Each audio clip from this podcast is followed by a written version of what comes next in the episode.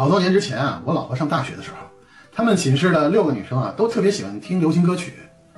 当红歌星的这个歌曲磁带啊，经常在同学们之间啊就借来借去。大三的时候呢，流行听那个张信哲的歌，下铺的小敏买了一盘《爱如潮水》的歌曲磁带。有一天呢，小敏就突然，我的张信哲呢？上铺的小薇应声回答道：“小点声，在我床上呢。”顿时寝室一片寂静。过了两秒钟，一片浪声。